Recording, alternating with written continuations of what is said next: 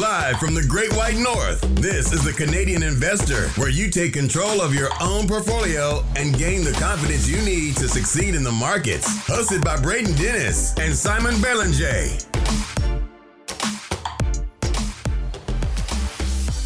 The Canadian Investor Podcast. Today is September 23rd.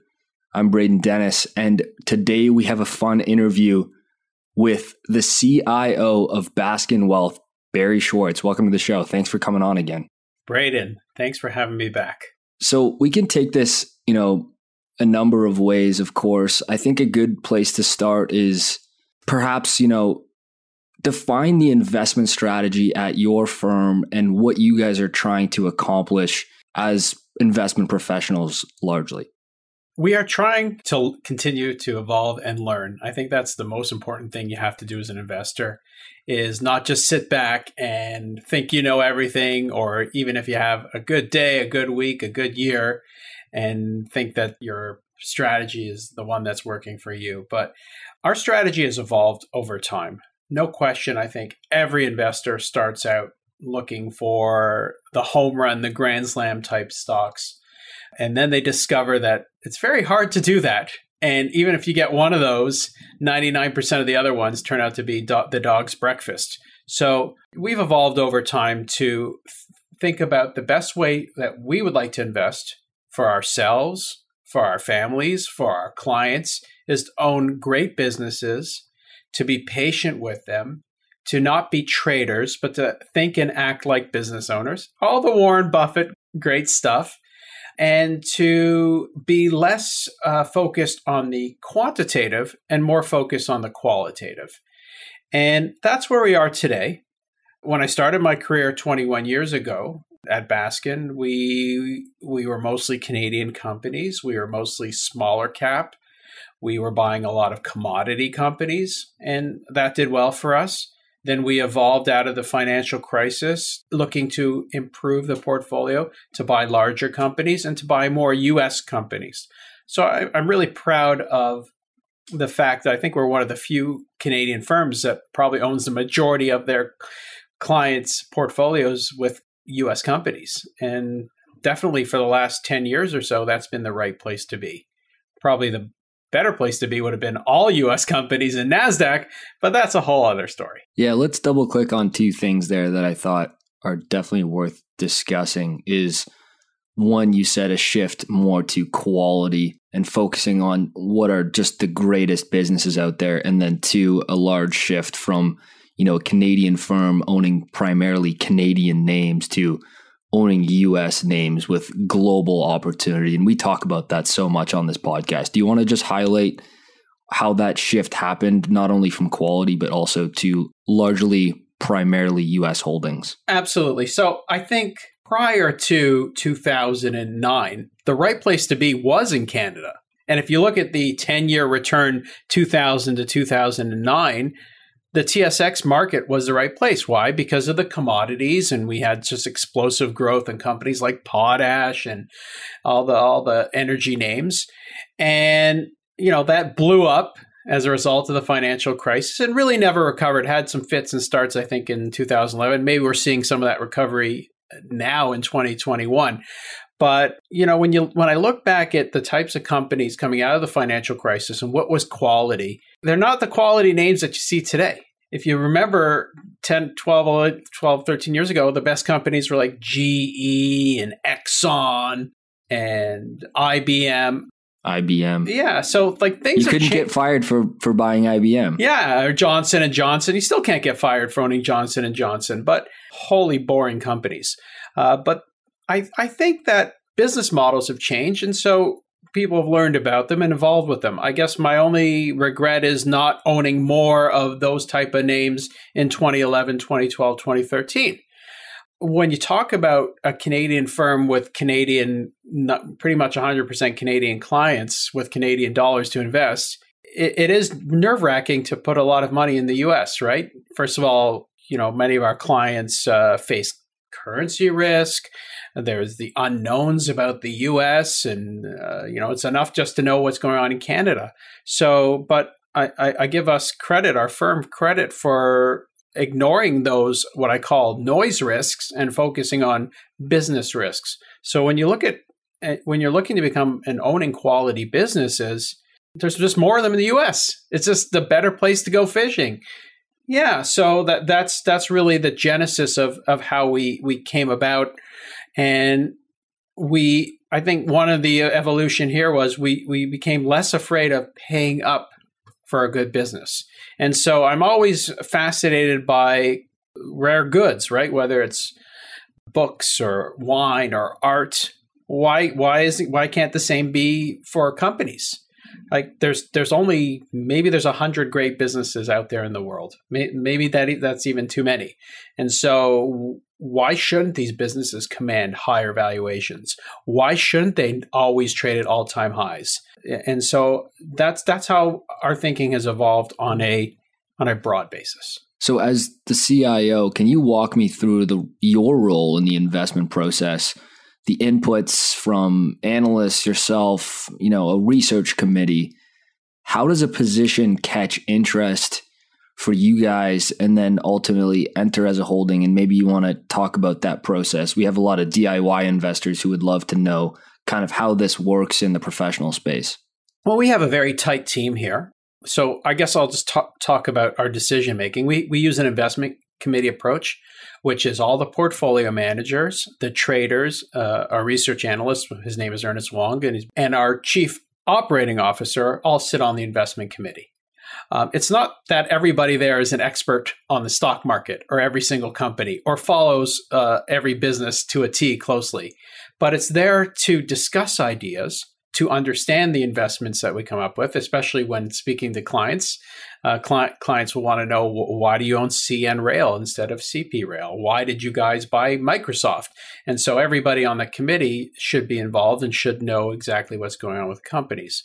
Um, and so we use that as a way of um, bouncing ideas off of each other.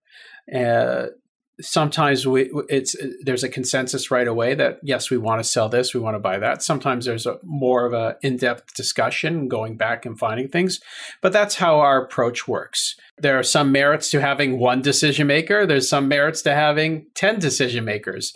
You know there's no right answer the right answer really depends on the culture of the firm and the approach your, your firm is trying to take.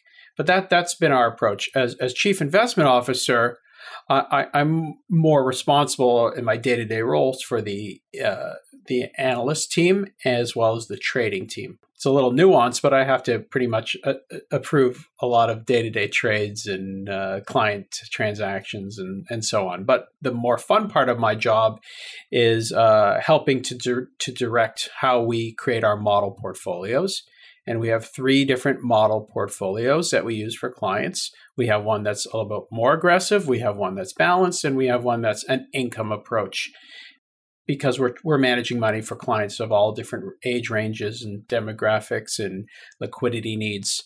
You know, I'm sure your uh, listeners are probably more interested how we come up with ideas. So, you know, we've worked hard over time to, to try and define what our investment style and approach is.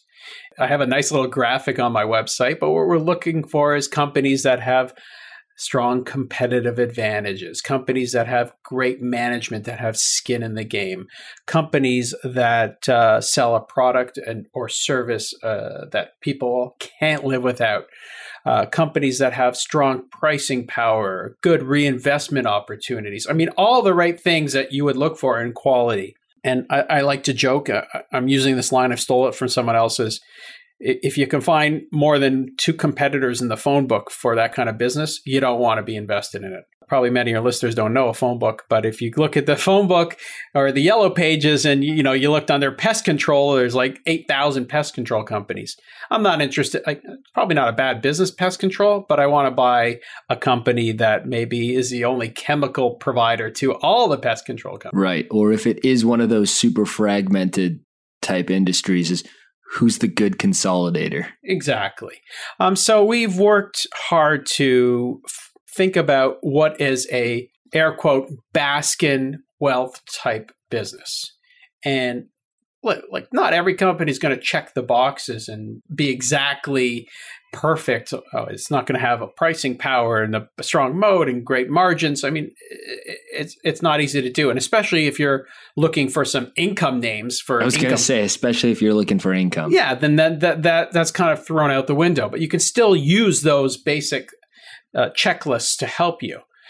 So we've worked very hard to come up with ba- the type of Baskin ideas that we're looking for. But I think the more interesting way we think about it is here's a list of like 10 great businesses that our clients own. All right, like Facebook or Visa or Microsoft or Amazon or FirstService. And, and then here's companies that we're researching. Would, would you like? Why would you buy the, when when Ernest is coming up with an idea or David recommends an idea? Why would I buy that over just buying more Facebook? I think that's a good way to think about investing and coming up with new ideas because we all get excited about the next idea. I see Braden tweet something on, uh, you know, on Twitter, uh, like this is a great business. I look at it, yeah, it's a great business, but there's there's 40 other great businesses out there too, and and people need to know like if a company has if it's in the top 50 of market caps in the U.S. or Canada, chances are they're pretty good businesses, right? You don't get to be a, a, a gigantic company by being a lousy business. Um, so does that answer? Does that kind of? yeah, yeah, no, it does, and I, I like how you touched on, you know, the hurdle rate for new ideas is the the best ideas that you already own, and that's a powerful concept, right? I, I think so. It's the best ideas you already own, and you can't like like I said, we, we all get excited about the shiny new thing. We want to try something new. I've found, and I think my partners and my my colleagues will also agree that the more you own something, sometimes the more you fall in love with it as well. The more you learn about a business, for example, TFI International. I, I'm not going to say that it was a great business when we bought it, or that I understood it was a great business when we bought it. I'm I'm still not saying it, it's a great business, but the management is so great. Uh, this is a, a, trucking giant in North America now. So uh, sometimes you, as you own something, the longer you own it, the more you learn about it, the more you say, wow, this continues to do great things and these guys deliver. So uh, that that's that's how we think about um, new ideas and where they come from. TFI has been such an incredible performer, and if you listen to this podcast, you'd know that I was talking about it two, two, three years ago, and uh, it's it's one of those you know Canadian gems that we seem to have if there's one thing that there's a couple things we have we're obviously overweight materials and energy and banking of course.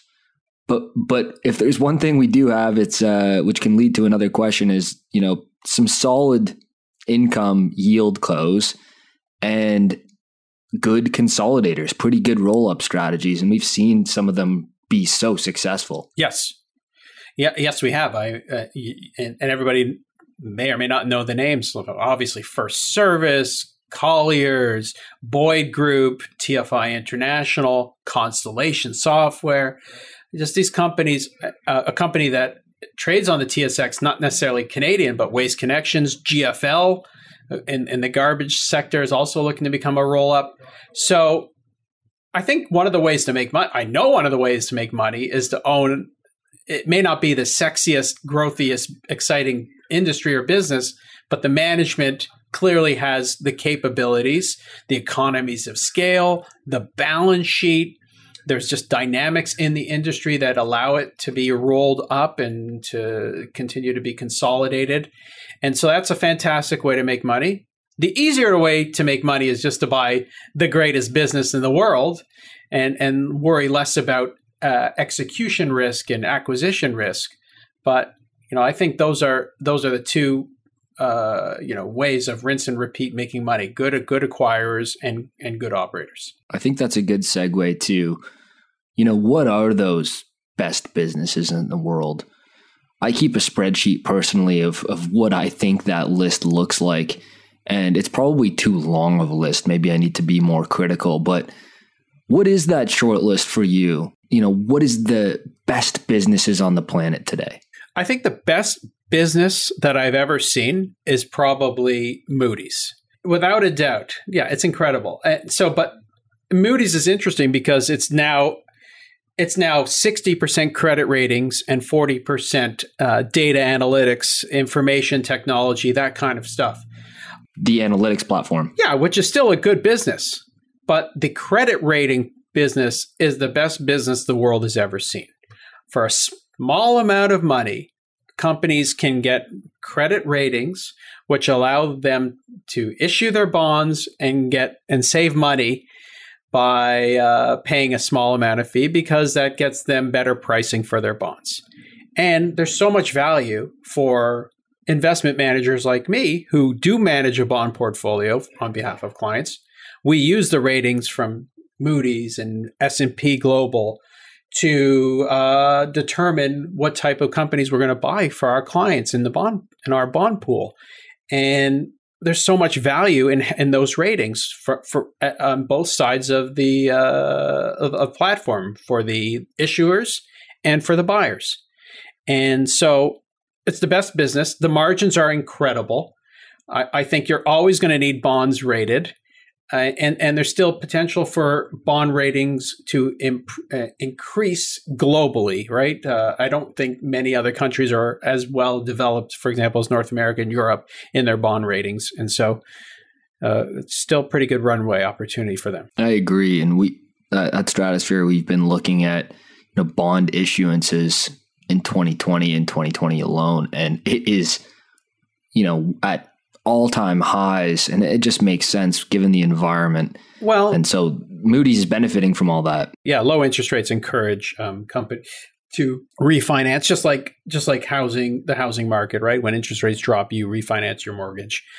I think the other best business in the world is American Tower. For listeners that don't know, cell towers um, are how we are able to use our uh, our, our, our cell phones, right? So uh, every telecom provider puts their equipment on these cell towers, and these cell towers are big and ugly. I mean, everybody's seen them; and they know how they know what they look like. The telecom providers have to pay rent to companies like American Tower.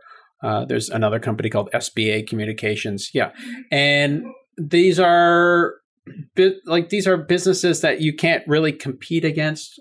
You can't really easily put up a cell tower anywhere you want.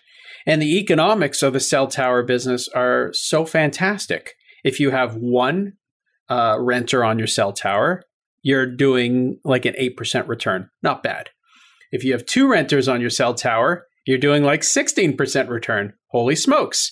If you have three renters on your towers, you're doing like 20 plus percent return they're never going to rip down that equipment. In fact, as we move to 5G, you have to leave on the 2G, the 3G, the 4G, the 5 and now add the 5G equipment to the existing towers. And it you know, after 5G there's more Gs coming. So, I think it's a pretty good business. Uh, the only so risk each, each tower reaches, you know, continuously has better returns and has like a maturation curve as the technology evolves and more renters are on the towers. For sure. Now, keep in mind that there are not as many renters as there used to be. In the US, I think Sprint just got acquired, right? So we're down to only a couple renters. In Canada, of course, we got Bell, we got Telus. Uh, but in Canada, of course, we haven't yet privatized the our cell towers. So the cell towers are owned by the telcos. Uh, the big opportunities for American Tower and some of the other ones are outside North America, where there's still many more telecom providers. Uh, you know, like India or Africa or Europe. There's there's more than two or three cell phone, uh, cell and uh, telecom providers. So those are those are two of what I think are amazing businesses. A third one is one unfortunately we don't own is MSCI, which is a provider of uh, index data, ESG data. I mean, this ESG thing is going to be unbelievably huge. Uh, pretty much anyone managing money professionally for other people will probably be required to only buy companies that have good ratings on ESG. And uh, good ratings on ESG means these com- the companies are thinking about the environment, the society, the governance, right? How how does their board look? Uh, are they inclusive? And those things have to be rated. and MSCI does the rating. And so MSCI, I think, now provides data on something like 3,000 different indices. And if you want to use that, for example, that information in a marketing package, in a brochure, if you want to use it on your website, if you want to use it in your uh, your benchmarking, you have to pay MSCI. And every year they raise the price, and uh, pretty much incremental margins on that business are close to 100 percent. So I should probably own that stock, but the multiple is quite expensive. Yeah, and they all are. I think the basket of S&P, MSCI and Moody's will challenge any other basket you can possibly think of in terms of quality and and returns. I mean, even if you look back, these companies have performed if not better than some of the FANG names, but a little bit quietly in the background, right? So it speaks to how impressive they are in the execution over time and how sticky and people need this credit rating agency and their, you know, now this ESG rating agencies. There's only a few names in town, and there's really no way to work around the rails that they've built, if you will. So you th- see that I gave you three ideas that are not anything to do with big technology, but everybody's technology now. So, like, if you're not involved in technology or or looking to improve your technology or ha- looking for software um, becoming a software company, you're in trouble. Even even the industrial companies are all becoming software companies. We've seen like Deere, for example, right? Uh, they're now having GPS tracking on their tractors. They're having software uh, to help uh, figure out when to plant, when to you know when when to go out and collect. So like like everybody is evolving and everybody wants to get into the razor razor blade business and that's exactly what software is it's the razor blade business every every month, every year, uh, you know, pay us and increase the price. It's beautiful. That's right. Yeah, it's it's it is really a wonderful model, and we've seen everyone pivot towards that. All right, let's uh let's chat Canada. It is the Canadian Investor Podcast. You run a, a firm in Canada, and I think that you know there's a couple interesting discussions that we can we can have here, but right out of the gate, and I know you and I probably both have some hot takes around why this may be and and and what the cure for it is. Why are Canadians so obsessed with dividends? I think everybody's obsessed with. I, I wouldn't say it's necessarily a Canadian thing, but maybe it's a function of what's available here and what has grown to be, you know, what's worked. So if you go back many years, obviously it was the bank stocks and the telcos and the pipelines and the utilities and the material companies. And so that's that's where our market has come from. And those a lot of those businesses lend themselves to being mature and and cash flowy and and dividend focused. So that's really i think how we got our views to dividends. Plus the most important thing is the canadian dividend tax credit right the the benefit of owning dividends here after tax it was I'm not so sure it's as attractive now, but it's definitely in the past owning Canadian dividend stocks was attractive. Also, probably mm, for some of your older listeners, there were years where where Canadians weren't allowed to own more than thirty percent of their port RSPs uh, in foreign investments. Right, there was a cap, and so you had to buy uh, Canadian stocks. You had to have 70% of your RSP. You know what? Kudos to those that bought the banks, of course, because the banks have done incredible.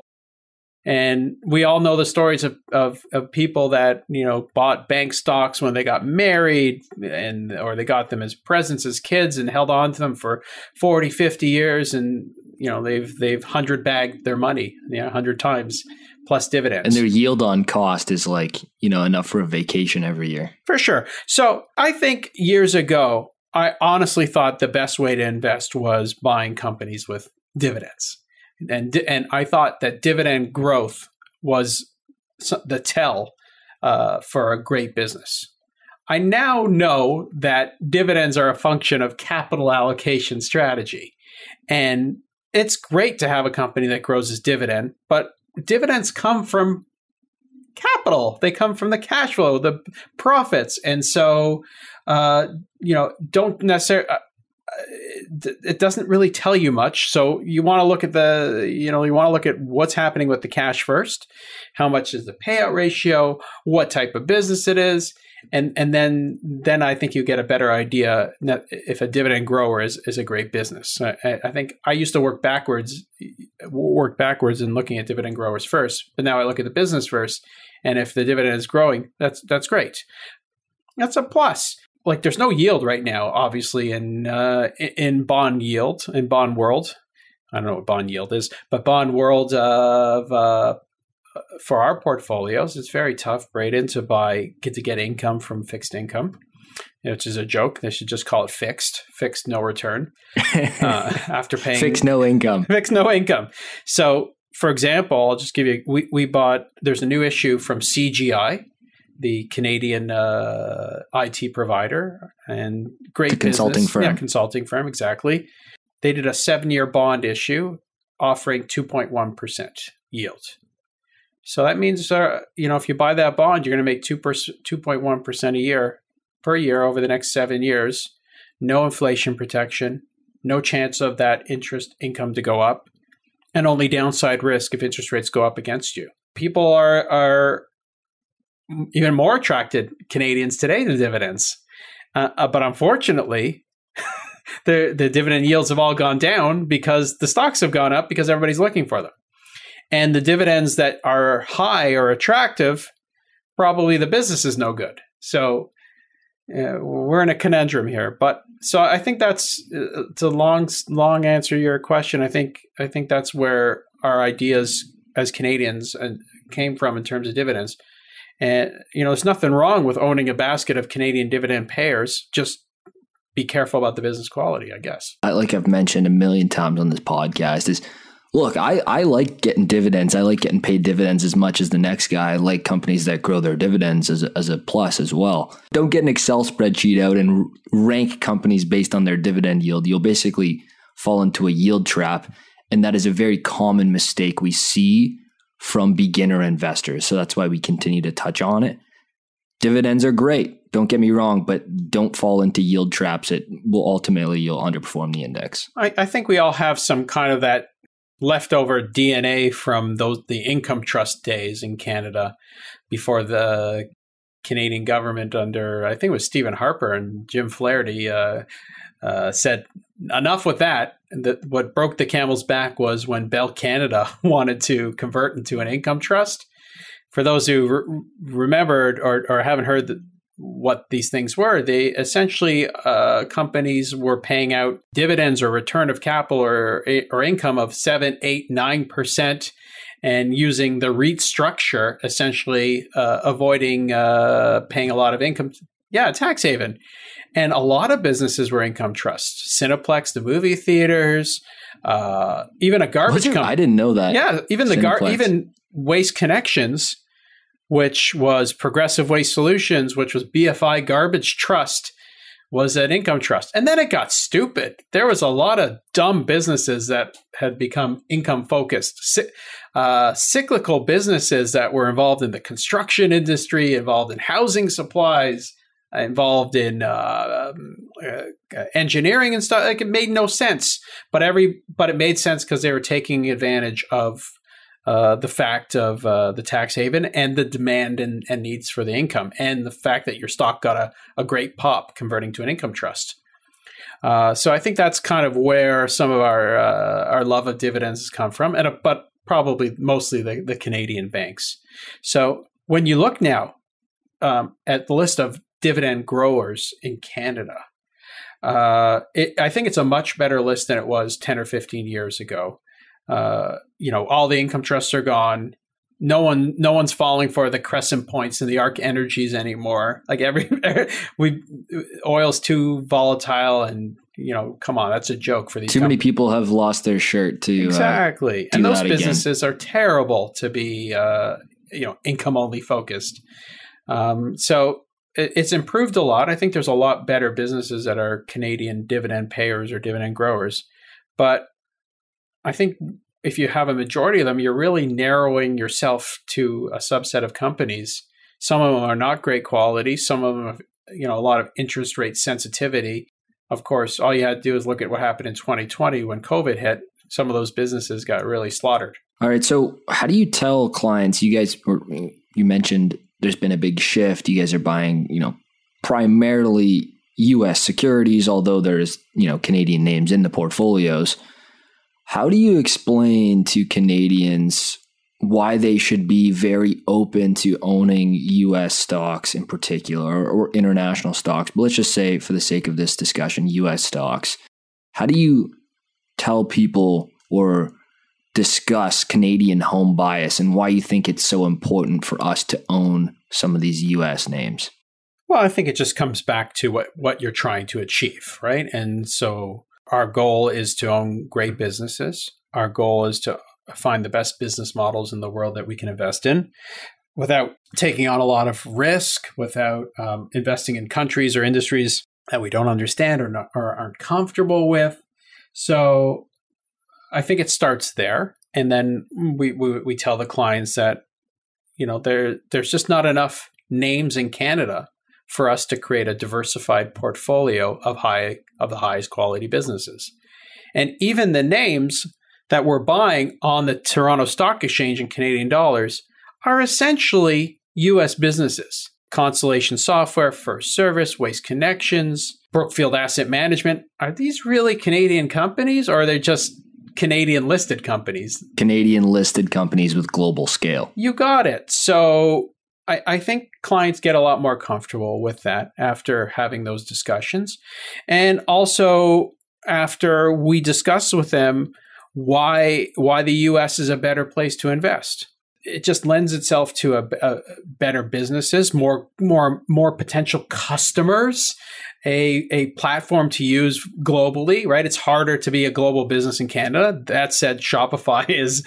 Uh, obviously, uh, been one of the only few that is uh, exception to the rule. But you know, you know, okay, Canadian Tire, for example. Like seriously, it's a it, it's never going to ex- escape Canada. It, you're going to do okay, I guess. You're going to make GDP plus type returns. Canada's. I'm bullish on Canada, right? I'm bullish on our population growth, on our economy. We're going to do okay, but you're never going to get a scalable return out of owning a Canadian Tire or uh, a Tim Hortons when it was on its own. I think Tim Hortons being in, in part of this restaurant brands is exact right thing and and and shareholders should be happy that has happened. Not so sure that uh, you know the stock has worked so well recently, but you know that those are the, that's what I would be thinking about is don't you want to get access to global platforms instead of a Canadian Tire where uh, ninety uh, percent of their business is people walking in and you know the stores are only open s- such and such hours and you're never going to get a sale to uh, some person in the U.S. or India versus you can own Amazon, which is a store that's open 24 7 all the time around the globe. So, like that, that's once I think we walk them through the potential upside, uh, then clients get a lot more comfortable investing in the US. The big risk is the Canadian dollar, Braden. That to me is the only risk investing in US stocks. If the Trump uh, presidency proved anything, it, I'm I'm not sure it matters who who the president is in the the U.S. Right? It's uh, even with uh, you know all the ups and downs and worries in, in, the U.S. elections and the U.S. politics, the stock market seems to do well under most presidents. Um, so I think the biggest risk for Canadian investors, if dipping into the U.S., is the currency, and yeah, it can make you look real dumb in the short term. The Canadian dollar has been bouncing around 79 to 72 cents now for the last four or five years, but we, we could always get liftoff and you know in a short period of time you could you could uh, be down a lot of money on the conversion risk. Yeah that's really well put. And when it comes to currency you know you and i are trying to invest and, and put our capital into things that we can control and, and and structure a portfolio in the ways that we can control and at least make some sort of reasonable predictions about the, fu- the future. And currency conversions is just not one that I or I or you believe to have any real predictability to it. And I think I think you described it well. I mean, if you're if you're owning just Canadian, if you just look at the Canadian index, you're basically underweight pricing power and underweight scale. So this transitions this transitions really well into this next question, which is, you know, there's lots of interesting companies only listed in Canada, like Constellation Software, like Couche-Tard. I tell listeners on this podcast there are some fantastic companies here, but as we just discussed, there's a major theme be- between these great performers is that they have scale outside of Canada. How do you think that some of these Canadian companies or, or even Canadian investors can really understand the opportunity outside of Canada if they say they've never even left the country. How important is that scale? I know you gave a, an example about Canadian Tire, but is that's everything, right? It's everything now in this type of economy that we're in. We're in a, you know, we're in a digital economy and everything can be done digitally. Every business now has the potential to have 7 billion customers. Maybe not in China, but you have the potential to not to so you even even you know Joe Blow's retail store uh, at the corner of uh, you know uh, Yonge and Eglinton has the potential to be a global business by working with Shopify or working with Amazon. So don't you want exposure to 7 billion potential customers versus and growing versus 35 million in Canada? So that that's what gets me excited about global platforms. And like we said, there's just not enough companies in Canada that have that type of exposure. Shopify, but that that's kind of it. And you know, obviously a few others, but the bottom line is there's just more opportunities to find those type of companies in the United States, which is the you know, um, and there could be opportunities to find those in China, but I'm staying away. For I'm happy I've uh, stayed away from those things, uh, but uh, so that, that's that's uh, that's what I think people need to think about uh, when they're when they're looking outside Canada is don't limit yourself. I, and, and I think that's really the theme of today's when when you start as your investor, you limit yourself and and don't limit yourself. Be open. Don't be the that person that says, uh, "I don't understand this. It doesn't make sense. I'm not going to invest in it." You know what? We all have amazing brains. We have lots of uh, exposure and access to the internet and knowledge, lots of stuff to read. So you, you know, I, I probably won't be an expert on uh, probably some you know pharma company or genetics business. That's, that's fine. But I can learn about a lot of different business models, and there's a lot of great explanations and, and things to read about. So I, I, don't I don't buy that as an excuse. Uh, so don't limit yourself. Figure out um, what you're comfortable investing in, and and slowly get comfort. That's how we did it. We didn't like all of a sudden flip a switch one day and invest in seventy percent of our portfolio in U.S. stocks. We got comfortable. We said, okay, this is working we, oh, we got comfortable paying up for stocks. We got comfortable investing in technology. And then you build on that cumulative knowledge. Yeah, that makes sense. We live in this golden age of opportunity with information exchange, and you can basically hyperscale your knowledge to at least a, a competency level that makes some of these things investable in a short period of time. And, and I think people, even just two decades ago, would dream of being able to have that advantage as as money managers. Yeah, and the friction costs have come down too, right? There's there's no cost now to trading. I see that, for example, CIBC just launched these. Um, I think they started with Amazon, where you can buy Amazon in Canadian dollars for a fee, of course, sixty basis points a year. Good luck, but uh, that eliminates that the credit risk. Sorry, the currency risk and and maybe some people are worried about U.S. estate taxes, for example. That could eliminate it too. So, uh, you know, there, there's pros and cons, but I think technology is going to improve the, your ability to get more information and to buy some of these things outside North America uh, easier and in a more understandable fashion. Before we wrap up today's conversation, my last question for you is: We have lots of DIY investors here that you know some are very advanced investors. Some of them are even CFA holders, and some of them are brand new to the game and just trying to get an edge and figure out what they should do with their portfolio. What is the best piece of wisdom that you would tell perhaps your younger self or investors just getting started with managing their stock portfolio? just keep buying, just keep buying uh, and and investing, and never stop. And don't let the emotions of the day to day market noise get the best of you. Don't treat the stock market like a casino because it isn't. You want to have fun with the casino, go to the casino and start buying better businesses and be patient. I, I feel like as we've got more patience with our patient with our company, the, our results have improved. We're still going to get a whole bunch of them wrong, like everybody is. Like if you bet, what did you say? If you bet sixty percent, you get sixty percent right in investing, you're a genius. That's what you got to hope for. But if out of that sixty percent, if you can get a, two, a few that you hold on to that uh, have uh, you know keep going up over the long term, you're going to have enormous returns. This year is an amazing uh, example again of of drawdowns and pullbacks in different companies. Right, Amazon's not doing anything, Apple's not doing anything, but it was up last year eighty percent. Everybody's looking to chase. Oh, that's not working. Get me out of it. Why? So focus on the fundamentals is is also you know very key. I think for a do-it-yourself investor. But when you start looking at better companies, they're, they're, you'll you'll get more comfortable with being patient with them, and I think that's that's a good approach to start thinking about. But that's my approach, and I certainly can't tell anybody how to think or how to invest. And I sure had my fun years ago, even before working at Baskin Wealth Management, fooling around with the internet stocks, and I did well.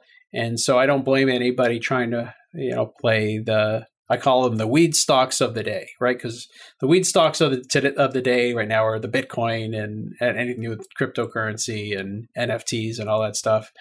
Uh, but they'll be the, the, those will be passe one at some point, and then they'll be the next weed stock of the day. So try to avoid those also. It's to a very similar tune with what was one of the first things you said to me when we met in person. You were nice enough to, to people don't know or new to the podcast we met in Toronto and then I I hit you up and then you invited me for lunch, which was very nice. Thanks for doing that. And one of the first things you said to me was, "Man, don't sell winners." That's what you said. You said, "Don't sell winners." And that has been an important lesson and I have accident I have come very close to accidentally selling winners and remembered Barry's voice of reason focus on the fundamentals. You know, there's a reason that some of these companies should be at all time highs, and I think that that needs to be to be uh, put out into the universe. Is don't sell winners, man. It's a marathon. So just like, what are you trying to achieve eh, by selling something? Does it give you like some a good vibe or a, a good dopamine hit to to trim some off or sell it because you've made money? You know, think of that poor schmuck that sold shares of Berkshire Hathaway when it hit $100,000. Oh my God, I've, it's up to $100,000 a share. I'm going to sell it all. And now it's worth like $400,000 or plus a share. Like, what are you doing? Like, leave it alone. If the business is improving, if there's still crazy demand for the product and service, keep it going. Even if it's only growing 2 or 3% a year you know prob- chances are your cost base is very low and it's still going to continue to grow in, in, in, the size of your portfolio. So uh, you know as as professional money managers we do have to de-risk our portfolios by trimming. We can't let anything get too big. Our clients are retirees. They don't want to have 40% of their money in one or two stocks. But uh, you know, as an individual investor, you're not subject to those kind of rules. And uh, if you really know and understand the company, then you can be a little bit more frisky with your weightings than a professional money manager, for example. It goes back to that Charlie Munger never unnecessarily interrupt compounding. And I think that that's an important concept. Barry, where can people find you online, more about you, more about the firm? Thank you very much, Braden. So uh, people can find us at baskinwealth.com and uh, we have um, lots of videos, lots of blogs, lots of information about our firm.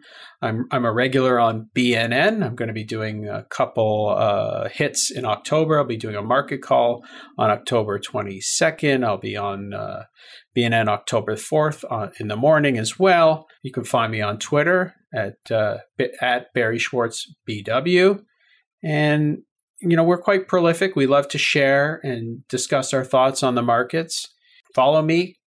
Uh, you know, reply to something. Don't be a troll, and I'll, I'll respond back. And and maybe uh, I'll you know one day uh, just like me and Braden met, we can meet one day too. So that that's how we that's what we do. Where we manage money for high net worth clients uh, for now, and uh, that's been our approach. And uh, you know, I, I, continue doing what we're doing, and that's how you can reach out to me. And I look forward to hearing from your listeners if they have any questions or thoughts about you know stocks or what we talked about today. Absolutely, thanks for doing that. And yeah, between the Twitter and your blog, there's lots of stuff that you and your team are sharing for for everyone to see and i think that that's awesome not only from the firm's perspective but we we live in that age now where you know sharing some of your best ideas can actually be some of the best marketing i think so there's obviously risks to that when the stock goes down and Barry, you recommended it, and it's down 20%. Yeah, that they welcome to the stock market. That's the price of entry. Hello? That's what happens when you invest in stocks. Um, but yeah, we enjoy doing it, and I think it's um, certainly helped our business and helped our clients and helped me in particular uh, be better at public speaking and, and working to articulate my thoughts about investing and hope people enjoy. Barry, so thanks so much for doing this. My pleasure. Anytime. Hope to do it again. Take care. Thank you. For those who are new to the podcast, we do episodes Mondays and Thursday mornings. They're available everywhere on your podcast player and as well as a new launch coming out for Stratosphere. Our platform is basically there, but you can go see the, the current platform at stratosphereinvesting.com. You can find 10 year financial statements, all the ratios you're looking for, and then our own research from our analyst team as well. The Canadian Investor Podcast should not be taken as investment or financial advice. Braden and Simon may own securities or assets mentioned on this podcast. Always make sure to do your own research and due diligence before making investment or financial decisions.